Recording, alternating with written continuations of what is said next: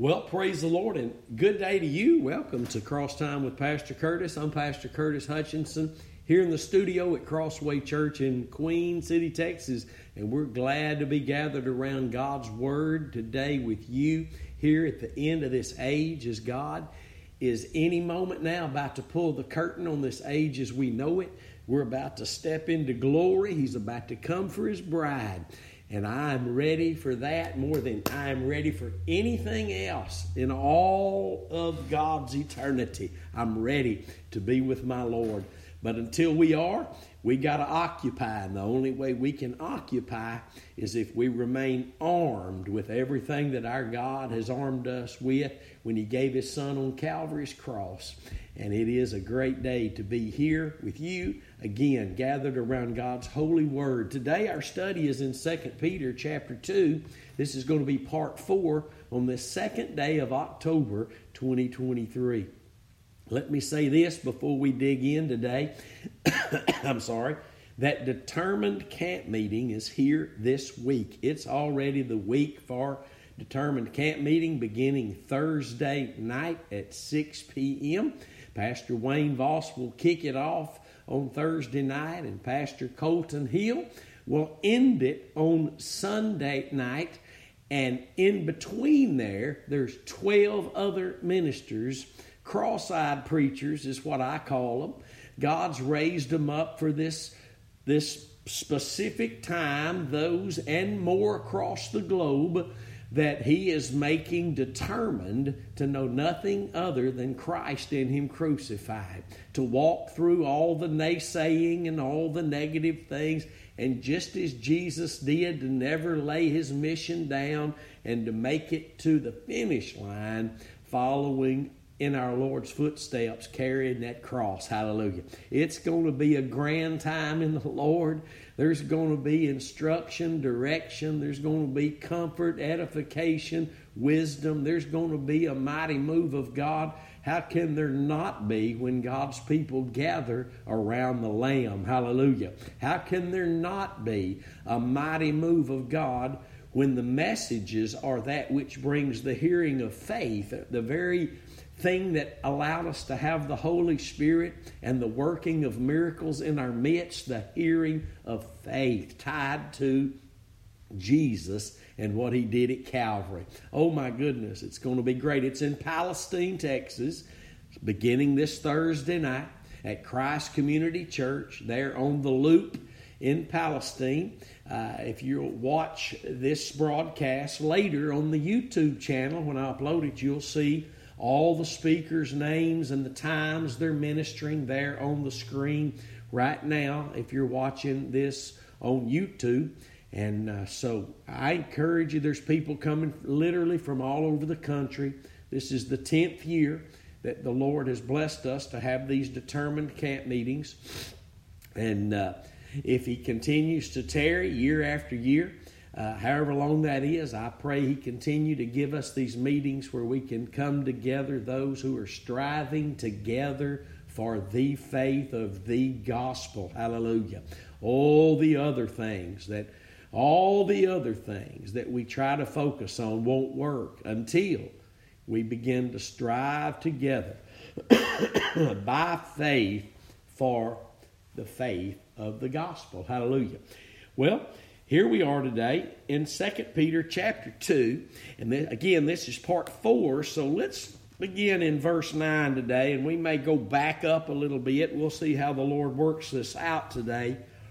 But 2 Peter chapter 2, Peter begins to talk about false teachers in the midst of the church. He said, Surely they'll be there in the days ahead from the time he wrote this. And he's talking about in the church. Let's go back up and look at this in verse 1.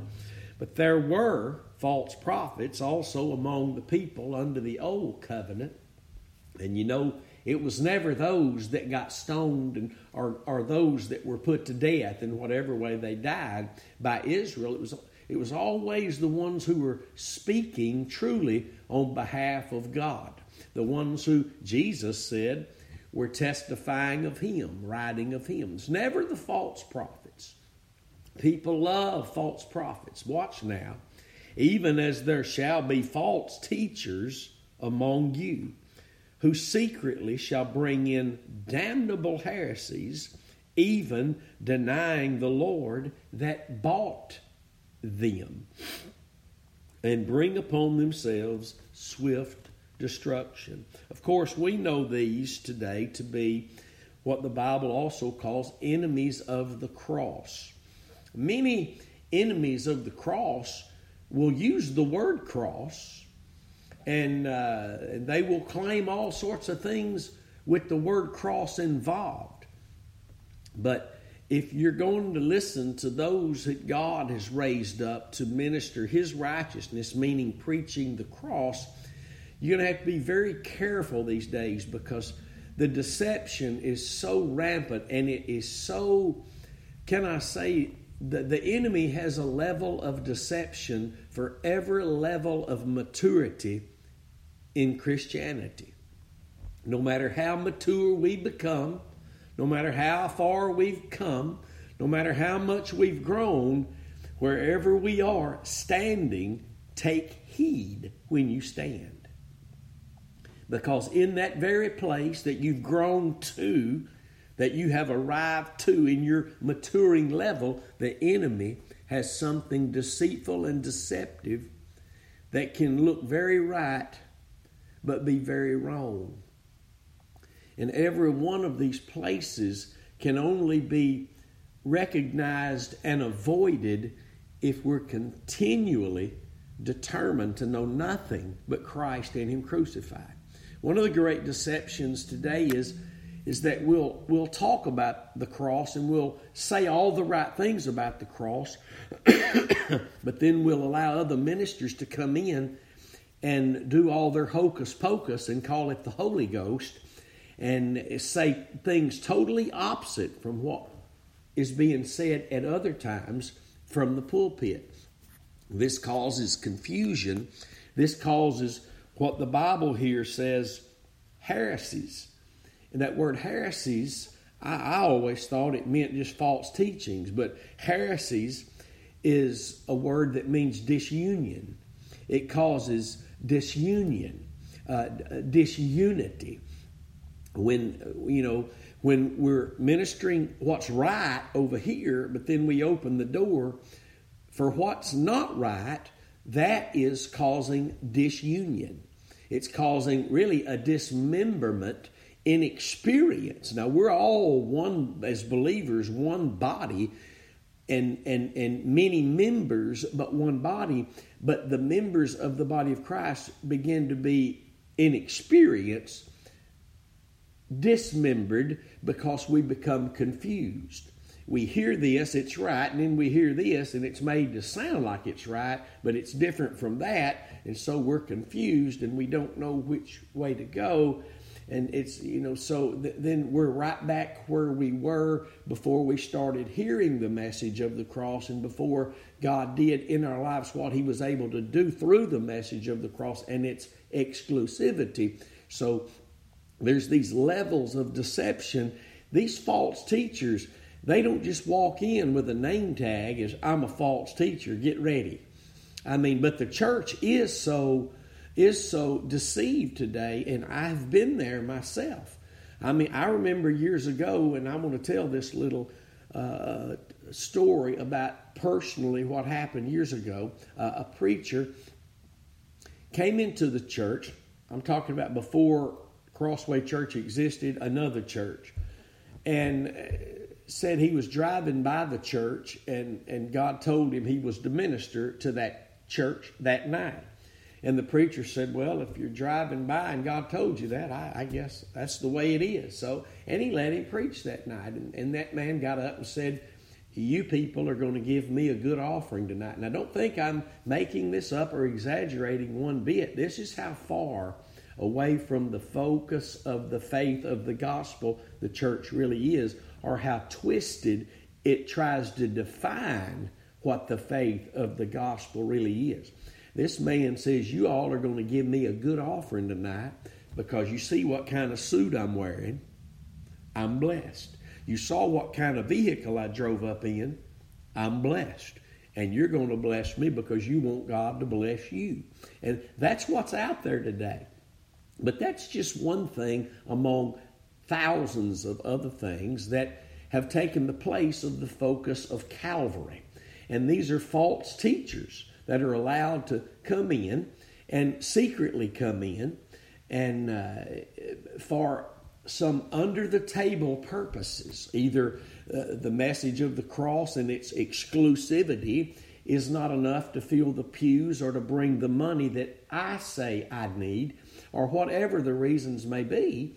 Uh, we have to learn to go the way of the cross and to stick with it in spite of the consequences. I said it in my message yesterday. We have to go the way of the cross. We have to learn to be determined to know nothing else and accept the consequences of that faith. If we don't, then it'll be no time before we put the cross down because we're not liking the consequences of this faith that we've found out freed us from the bondage of the sin nature. But it's but this great truth is not trying to take us as more self-will is revealed to us in our hearts trying to take us into the deeper work of the cross. And if we're not willing to go at whatever point we're not willing to go deeper being rooted in this great truth with our union in Christ and his death at that point then our flesh is beginning to speak louder. That at that point we're not willing to go deeper. At that point our flesh is beginning to twist our thinking and to get us to look away and then we're moving away and now what we've heard and what we were so excited about at one time is now dwindling down and our flesh is going a different way. These things happen as we're desensitized as we have as we begin to trust people, trust men who we think could never allow this to happen. But the only way we can be assured that we will never fall prey to this is that if we keep our minds on what allowed our minds to begin to be sober and have the peace of God when we realize the cross was the answer for everything. And when we begin to move away from that, is when we begin to hold the door open and allow things to come in secretly under the guise of other things. And that's what Peter is writing about here.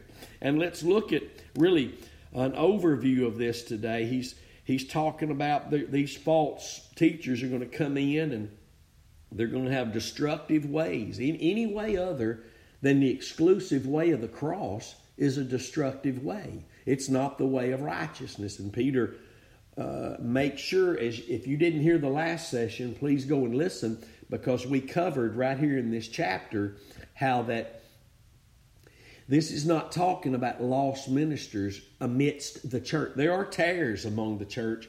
This is talking about ministers who start out right and then end up wrong, turning and going away from the way of righteousness, which is God's holy commandment. You can see that at the very end of this very chapter. So look at it. We looked at it the last time.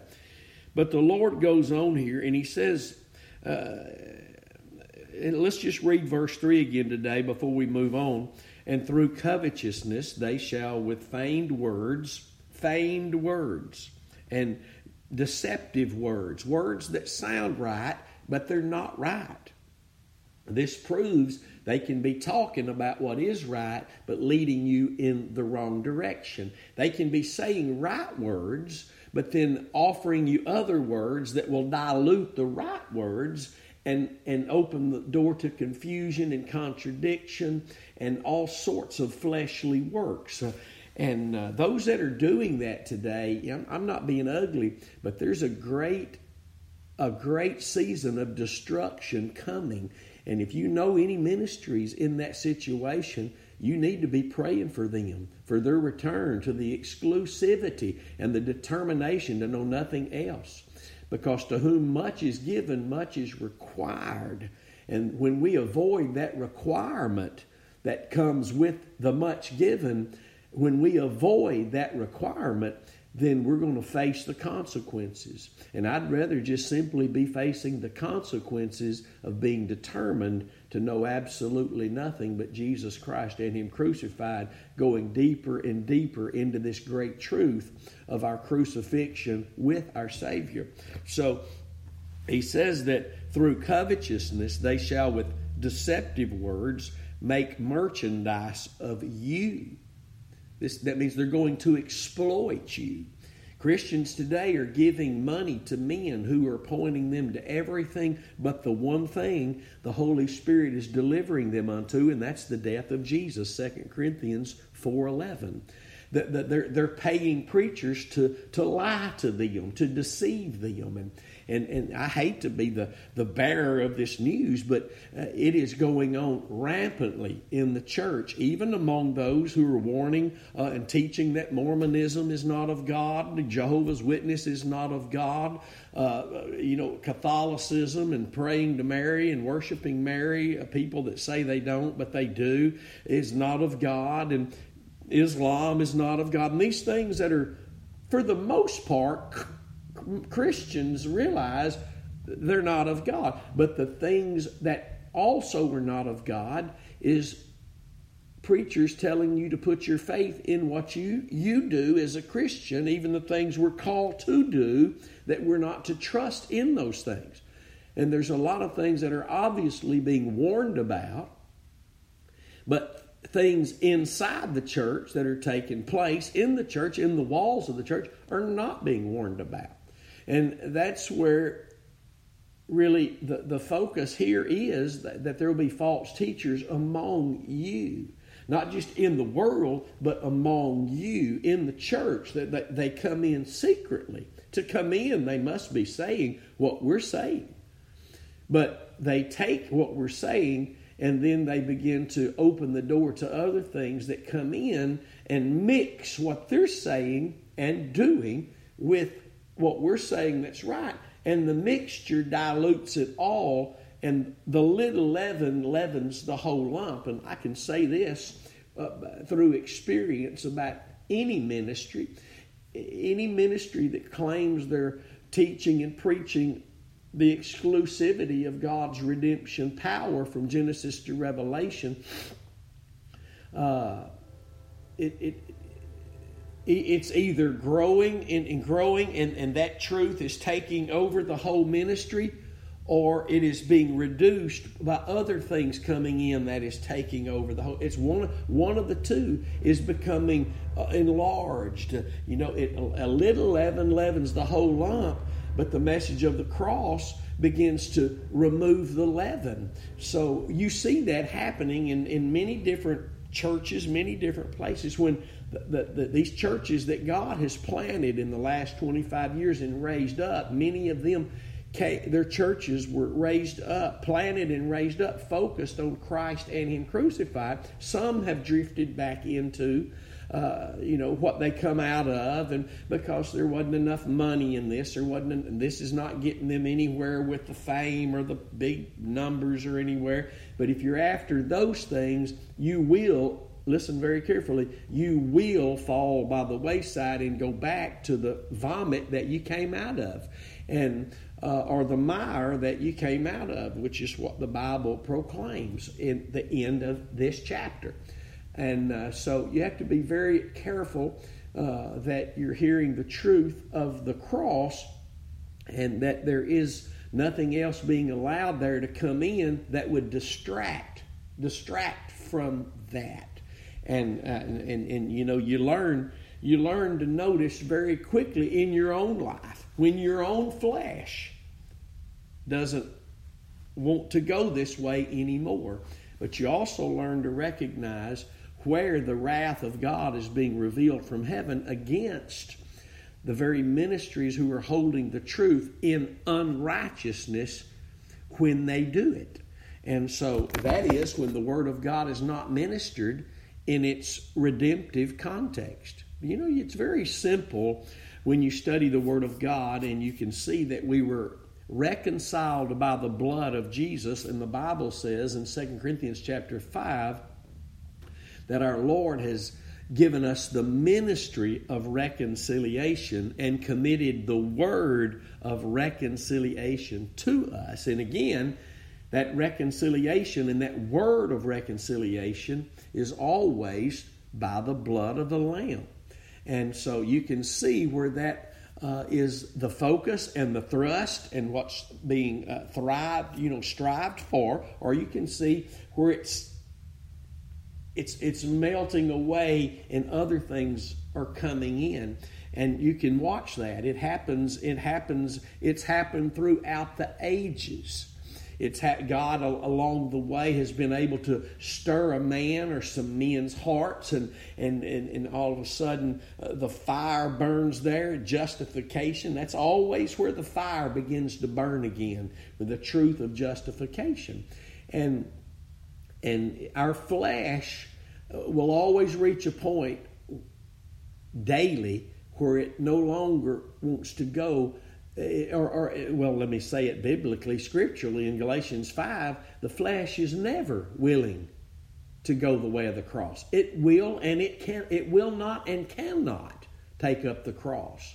But it can be denied through our exercising of the faith we were given in the sacrifice of Christ, and our flesh can remain crucified in experience, and we can follow the leading of the Holy Spirit. And when we, when we are, we'll recognize the, the things that try to creep in, not just to ministries, but into our own heart without any ministries. But we can also recognize when these things begin to creep in and the mixture begins to take place. So he says in verse 4 For if God spared not the angels that sinned, but cast them down to hell, and delivered them into chains of darkness to be reserved unto judgment, and he spared not the old world, but saved Noah, the eighth person, a preacher of righteousness, bringing in the flood upon the world of the ungodly. Now, notice what's happening here. God is showing us through the writings of Peter that God knows how to get rid of the hindrances that are hindering the growth and the advancement of those who are walking with Him in the light in which He walks. Notice that here. In verse 6 and turning the cities of Sodom and Gomorrah into ashes, condemned them with an overthrow, making them an ensample unto those that after should live ungodly. And delivered just Lot, justified Lot, Lot who was justified, vexed with the filthy conversation, meaning he was oppressed. That's what the word vexed means. He was oppressed with the filthy conduct of the wicked, just like we are in the world. God forbid we have to be in that situation in the church it's bad enough to be in the world of uh, Sodom and Gomorrah, which is was the example of what we're in now. God forbid we allow that to come into the church, but the only thing that keeps it out is the message being that of which delivered us out of it. It is the only message that will keep us out of it. Hallelujah. But he says in verse 8, For that righteous man, Lot, dwelling among them in seeing and hearing, vexed his righteous soul from day to day with their unlawful deeds. The Lord knows how to deliver the godly. Here it comes. This is what all this these last few verses have been about. God getting rid of the hindrance to be able to deliver because he knows how to deliver his people. The Lord knows how to deliver the godly out of temptations. And you know the story of Lot and his family. His wife didn't want to leave. She looked back after being warned not to, turned into a pillar of salt. And his evil daughters once they got out and got up in a cave in the mountain away and, and God destroyed Sodom and Gomorrah, then Lot's daughters uh, got him drunk and laid with him and became pregnant by him in his drunken state. and an entire nation was born out of that evil act. And but Lot was delivered out of that because God knows how, even if He is to take you by the hand and lead you out, which He's done it for me. Hallelujah. Glory be to God. He took me by the hand and led me out when I didn't really fully understand what was going on and, and, and then he would have to teach me what was going on by pointing me to Calvary and, and, and letting me hear the story of Calvary once again and reminding me that no power he offers comes from anywhere but Calvary's Christ. And no saving power, no delivering and keeping power, no miracle working power comes from anywhere other than the hearing of the faith of the Son of God that loved us and gave himself for us. Hallelujah. The Lord knows how to deliver the godly out of temptations and to reserve the unjust unto the day of judgment to be punished. And that's exactly what's going on now, even in all the world. Now, when people die that don't know the Lord, they go to a place of torment. It is not yet the lake of fire that they will all be dumped into, along with the Satan himself and the false prophet, the beast, and all of that. Into the lake of fire they will go. And we will all enter into the kingdom of God with great joy. Hallelujah. There will be a great separation, and there even is now in the world as we have been snatched out of the fires of destruction. God forbid, forbid we let sneaky creepers in with messages that will cause destruction, even among God's people. We've been delivered, we've been snatched, the Bible says, out of the fires of destruction. May we stay the course with the message that brings great soberness of mind and clarity and, and gives us the great assurance that we need. The Lord knows how to deliver the godly out of temptations, and that's not just the temptations from uh, other false ministry, the temptations that arise in our own hearts without the help of anybody else. You don't need somebody else being used by the enemy to tempt you. You can be put in a room all by yourself and be your biggest nightmare, which you really are already anyway. And you need to understand that. The Lord knows how to deliver the godly out of temptations. He did that for me. He'll do it for you. I mean, it's not just the temptations that we normally know about of drinking or doing drugs or taking these pills and are these all the you know all these temptations to watch these shows or look at things when nobody's around we shouldn't be looking of. And and all the but the temptations to even be planted in a local church where they're not focused on Calvary's Christ focused on Him, boasting of Him, preaching Him from Genesis to Revelation without the mixture from these creepers because they're related to us by blood or because we, we, we, have been friends back when before we knew this message or because they uh, have maybe uh, the same level of ministry in numbers that we do or whatever the, but maybe maybe they are boasting of our ministry. And oh that's a great temptation when people are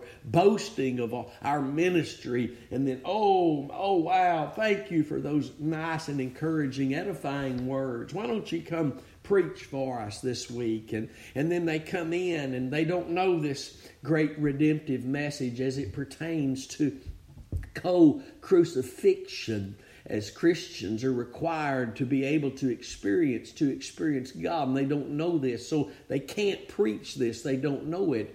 Uh, and we make excuses for all these things. And because we're friends or relatives or because they've given money or because we're because of any reasoning is is not right and it's it's absolutely wrong. And it brings a, a mixture. But notice here he says in verse 10 but chiefly mainly them that walk after the flesh in the lust of uncleanness.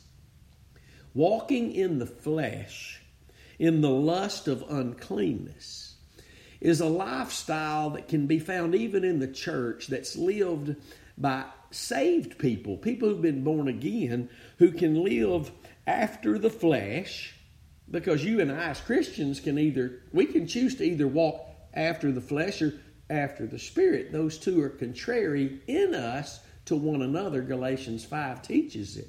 And we have to learn to walk after the spirit if the lust of the flesh will not be fulfilled in and through us. It's a possibility, and it is taking place wherever this message is not known about our place of unity with Christ being co cruc inner, inner co crucifixion. Where that's not known about or understood properly, then the flesh will be carrying out its lust. May not be in alcoholism or drugs, but it'll be in religious things that look right and appear right, but they don't work because the focus is not the cross. So they can't work. Nothing works but faith. And that's the faith of the Son of God that loved us and gave Himself for us. So you and I can, as Christians, walk after the flesh in the lust of uncleanness. What is uncleanness? It's anything the Holy Spirit's not producing. It's not clean. If it's after the flesh, it's tainted. It, if it listen, if there's anything in our lives that's not the fruit of the Holy Spirit, we're talking about spiritual things now. We're not talking about going to Walmart and buying pork and beans and potatoes to have for dinner. We're, we're talking about spiritual matters. Things that I'm calling spiritual fruit. If they're not emanating, being produced from a faith that's exclusively in the cross of Christ, then it's not fruit of the Spirit, and it's filthy fruit of the flesh. Amen. So while we're walking after the flesh, the fruit can only be uncleanness. You know, let's just give an example here. If I'm told to do three things, walk around the house three times, quote these three scriptures, each each scripture this scripture your first time you walk around the house, this scripture the second time, and this scripture the third time. And on the third time, give a big shout to God, a shout of praise to God, like the children of Jer- that walked around Jericho did, and the walls fell. And the walls are going to fall. These things that are holding you in and trapping you are going to fall from your life as well. If if we that right there will is is is something that sounds like it might, work because there's some stories in the Bible of where that literally happened, but God no longer works in our lives through those various ways and diverse manners. Hebrews chapter 1 tells us that. And when we're doing those things that seem right and appear right, I'm quoting scripture, I'm quoting scripture, I'm shouting hallelujah to the Lord. Glory to God. Thank you for deliverance. Thank you. Oh, thank you, Lord. Then the fruit of that is not going to be deliverance because it doesn't work and it won't work for anyone because it's not focused on the one thing that God does has given us for salvation and deliverance, and that's the very death of Jesus. That's where we're saved and delivered. That's where we're brought near and made, uh, uh, given this place of union with our Savior. And we're dead with Christ, hidden with Him in God. I mean, that's just the way it is. And the fruit of all of that that appears to be right is filthy. It's unclean because it's what we're doing after the flesh and expecting God to deliver us by what we're doing. And he don't do that. He never has and he never will, not under the new covenant. He might have told this certain king to go dip in the Jordan seven times, but he's not going to tell you to go out to the lake and dip in the water seven times. He's going to point you to the cross of Christ where you can be saved and removed from that foolishness. If you thought all that worked because it worked under the Old Testament, then you might still be the, one of those that believe because you go get circumcised that you're a child of God or that you're saved or that you have the seal through that of being righteousness, of being righteous with the Lord. But all that stuff is behind and gone. Jesus became the end of the law, the end of all of that for righteousness unto us who have believed in him and his redemptive work on the tree. Hallelujah. Watch this now. But verse 10 But mainly them that walk after the flesh in the lust of uncleanness and despise government. These people, this word means authority. These people despise authority.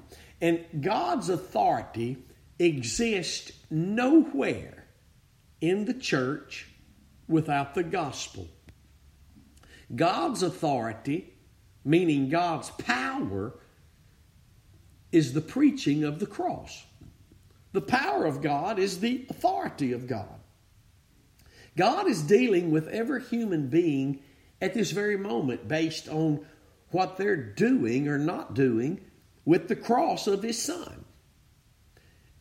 The judgment seat of Christ and the great white throne judgment are both judgments based on what every individual who's ever lived did or didn't do with Christ and his sacrifice.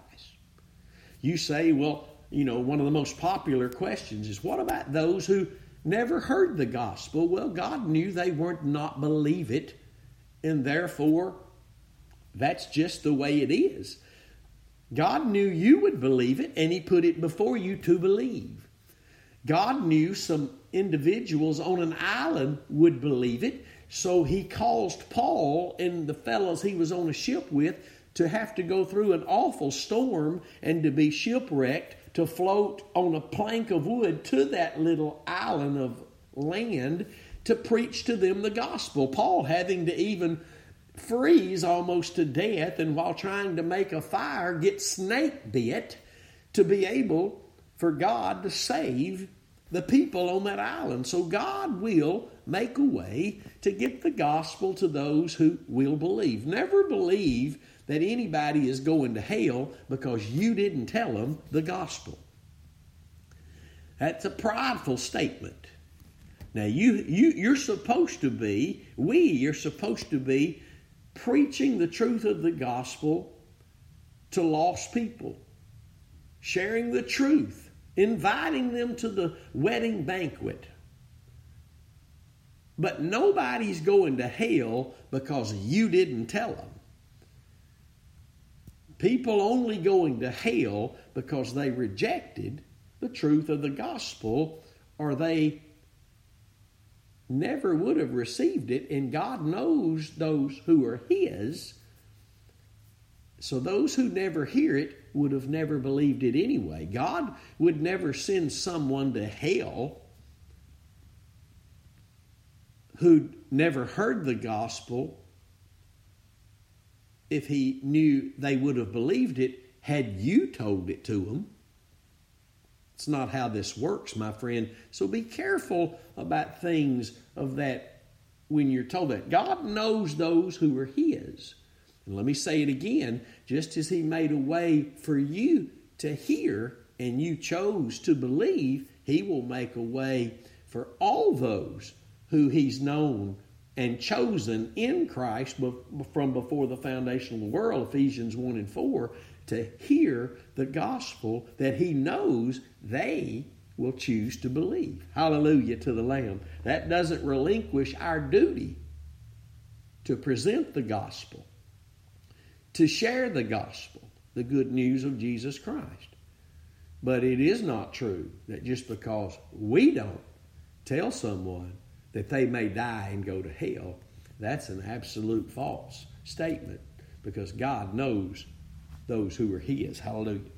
Praise the Lord. Verse 11. Now let's finish this. Watch this now. But chiefly, mainly them that walk after the flesh in the lust of uncleanness and despise authority. And again, let's stay here for a minute. Uh, I can't believe I almost left it. the authority of God, the power of God, is the authority of God. Those are one and the same thing. The, the power of God is the authority of God, and the authority of God is the power of God, and that is the preaching of the cross. And what God does to all men will be based on what they're doing with or not doing with the power He offers them. He offered Cain and Abel both the opportunity to experience the power that, that forgives from sin and gives them an opportunity to be in fellowship with the Lord. Cain said, It's going to be my way or no way. And Abel humbled himself and said, I'm choosing to go the way of the Lord and brought the blood sacrifice. God deals with every person only on those terms. Only on those terms. So these people despise authority. They despise the preaching of the cross. They despise for that to be the only message there needs to be. They despise that thought. We don't always have to preach the cross. And by always preaching the cross, we're not talking about always preaching the actual event that took place in the flesh of Jesus on Golgotha's hill. The, the Lord says that He's committed His word of reconciliation to us. That is the word from Genesis to Revelation, my friend. Without the power of the redemption of Calvary, there is no word in God's word, in the Bible, that can be imparted into our hearts. There's no experience of obedience in our lives as Christians without our faith being planted in the death of Jesus. You remember, and I shared it in yesterday's message in Exodus 24, verses 7 and 8, when Moses read the law and then he sprinkled the blood on the people because they said, We can do it, we'll be obedient. Well, God knew they couldn't. Moses knew they all couldn't. He couldn't either. So he took the blood and sprinkled it on the people, and that scripture is testified of again in Hebrews. And the declaration from the Lord through Moses was Behold the blood, not the word of the law. Behold the blood of the covenant which I've given for you, made for you, concerning all these words without the blood being involved in the preaching. That's how far away the church is today. That's, that we'll even get to a point where we say we don't believe redemption has to touch every message. But it's also why those God has raised up in these last few moments of this final age as we know it that are saying there can be 10,000 messages, but the sermon in every message if there's going to be power in that sermon, in that message, must be Christ and Him crucified. It is the only object of our faith.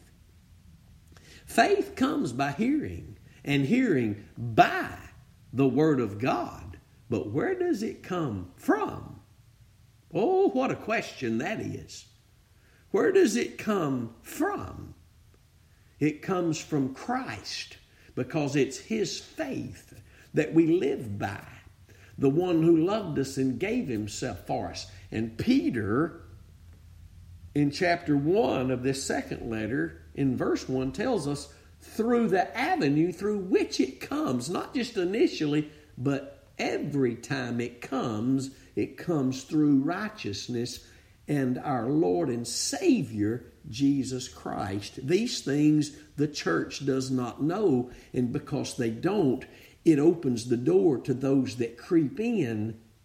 It opens the door. Because we don't know these things, the door is opened to those that creep in and secretly are able to lay other things on the table and cause a mixture that blends in so well that we'll begin to partake of it and we begin to fade away from the exclusivity from the place that God works, which is within this rule, this sphere, these boundary that God has set of in Christ Jesus.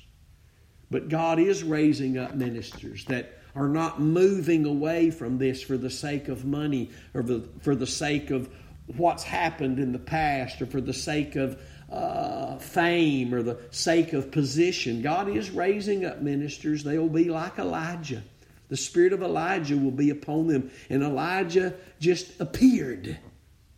Nobody knew him. He just appeared with the word of the Lord. And though he was unlike the prosperous people of Israel, he found himself by a creek being fed by a raven. Oh, somebody's hearing this today that needed to hear this. Oh, those that God raised up, they may find themselves only by a creek, tucked away by God, away from the, the, the, the natural things of of, of what men are doing in men's wisdom and men's ways, being fed and watered by a creek that is steadily going dry, and a raven having to bring meat to him. But what he has that the rest didn't have was the word of the Lord. You see, the words that Elijah had were the words of present truth for that day. And that's what these have that God is raising up, these that are being made fun of, these that are called unloving, just as Ahab called Elijah, you who troubleth Israel. And Elijah would have to say, No, sir, you are the one who's troubled Israel. It was Ahab's fault that it was not raining for three and a half years. It is ministers today who refuse to preach this message to an already saved church who are bringing on the drought and the famine of sound doctrine. But God has ministers. The clouds are the dust of his feet, as we brought out last session in Nahum chapter 1, verse 3, the prophet says, The clouds are the dust of God's feet. Jude says there are ministers among the church as clouds without rain. But God's ministers, where God is walking, and you know, you'll know that by the dust of his feet where he's walking, because his ministers have clouds that carry this latter rain. Oh, the rain. Do you understand that God only allows His latter rain to be upon the ground in which He plants His people? Do you know He plants His people in the likeness of Christ's death?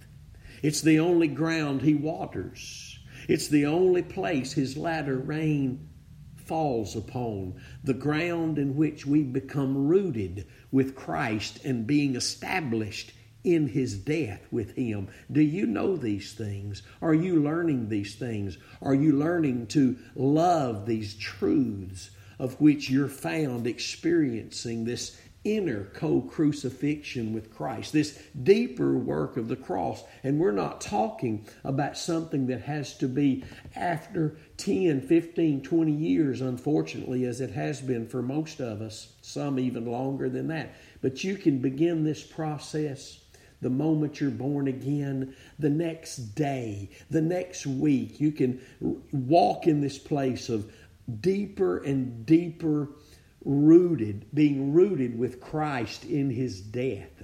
You see, because there's never going to be a moment in our lives as Christians where there's not more of self coming to the surface. When you reach a place where you know you, you, you, what you're hearing and what you're seeing is not right, and but you'll have to go deeper in this union through faith in the sacrifice of Christ, and you're being crucified with Him. This inner crucifixion to be able to stay apart from where your flesh wants you to stay in this place you've reached, or your flesh wants you. If you choose to do that, you the flesh. Listen, you never stay in the place the flesh says you've reached and this is far enough. The flesh will always take you farther and farther away from where you need to be. This is why when we reach a place where we refuse to go deeper in this great truth, we refuse its application. We refuse to sit under its ministers that God has given the church in these last days. It, we cannot stay where we are. There is no staying place with God outside of staying at the cross. If we choose to think we're st- we've reached a place that's far enough, it's a deceptive thought that carries us captive away from where we need to be. And then we find ourselves opening the door to those that come in that cause this disunion, these false teachers.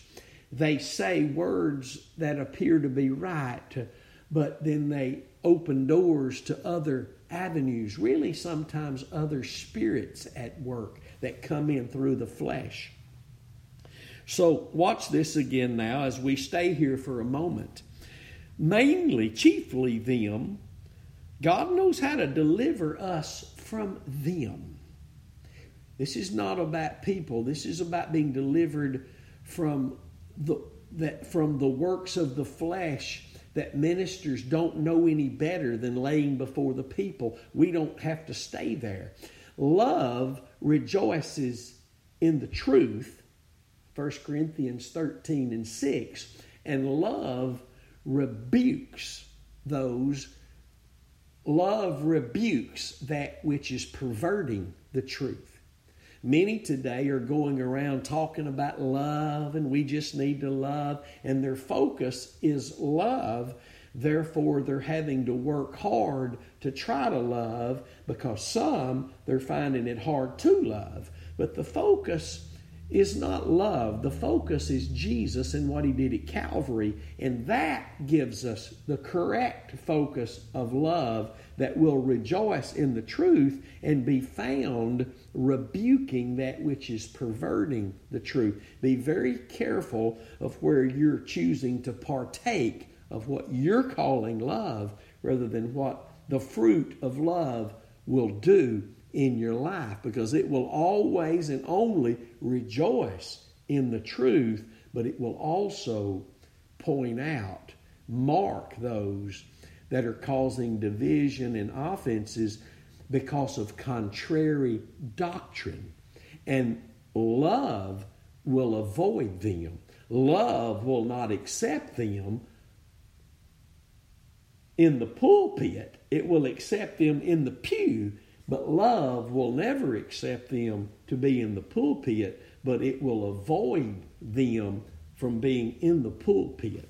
That's what love does for the sake of the sheep.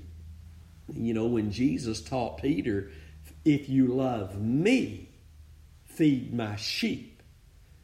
And a student, a pastor that is a student of the word, knows that there's only one meal on the table.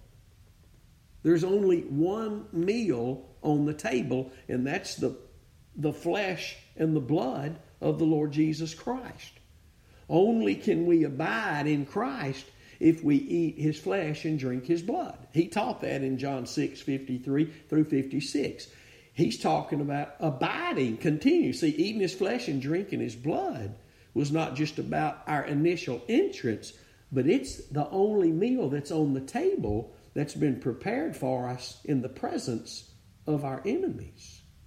Oh, somebody needed to hear this today besides me. But chiefly them that walk after the flesh and the lust of uncleanness and despise government, presumptuous are they. What does presumptuous mean? Let's look at that for a minute together. It means daring Think about that. Daring, audacious. You ever seen a minister that just seems audacious and we're like, how dare he come in here preaching this? This is not what we believe. But there's some open door somewhere that I allowed him to come in here and do that. It means audacious, it means daring. Daring are they. Self willed. Self willed.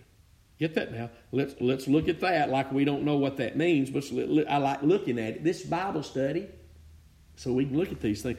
Self willed means literally self pleasing, that is arrogant. Anything that's self willed is pride. Because it's either my will or thy will. And where those words were spoken took our Savior to the cross. And that is always going to be the place in the Christian's life. Not my will, but thy will. God's will is the cross. Not just to save us, but to keep us abiding in Christ, partaking of that divine nature by eating his flesh and drinking his blood, meaning our hearts are yielded as servants to obedience unto righteousness that we read about in Romans 6 16. So, watch this now. These are, they despise the authorities, the authority of the gospel alone. They're presumptuous. What did we say that word meant? I've already forgotten. It means daring. They will dare to bring these things in. And they're self willed, meaning they're arrogant. You can recognize them. You can recognize them.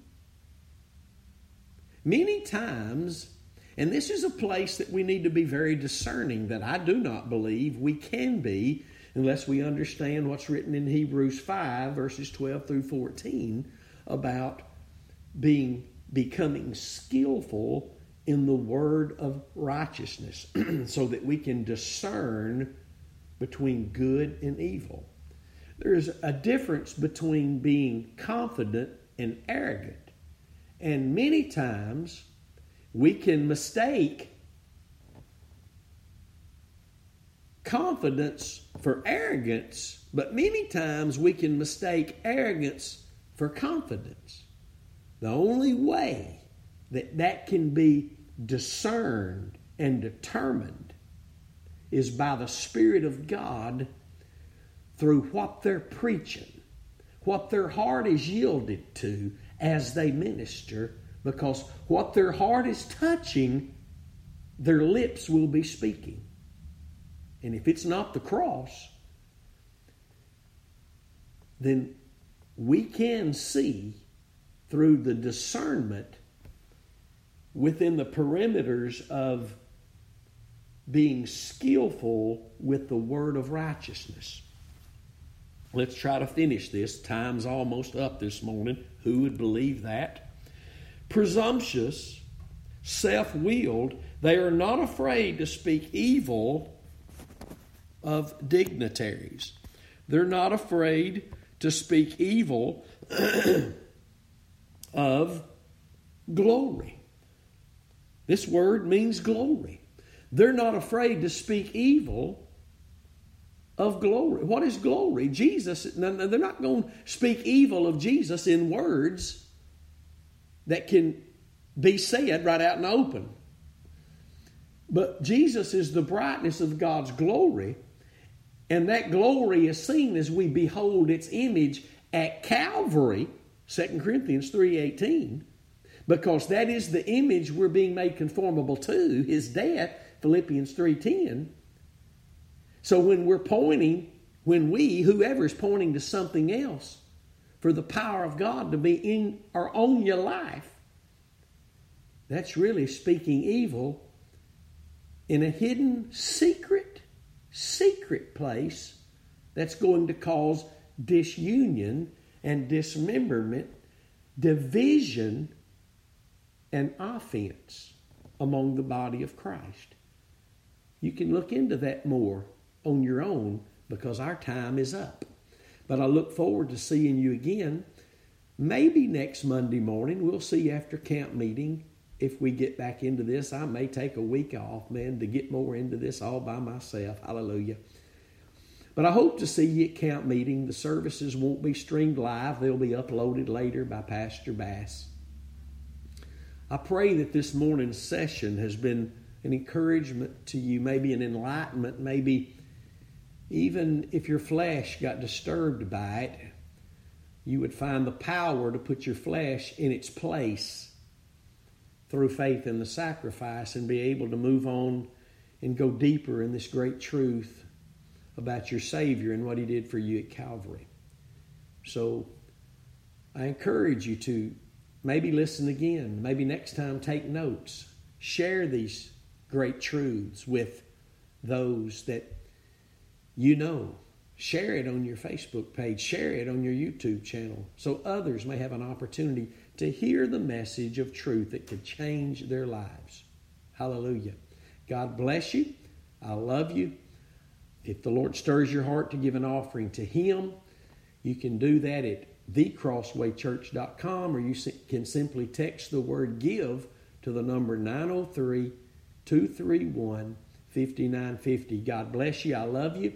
I'll see you next time. Until then, stay determined to know absolutely nothing but Christ and Him crucified. We'll see you then.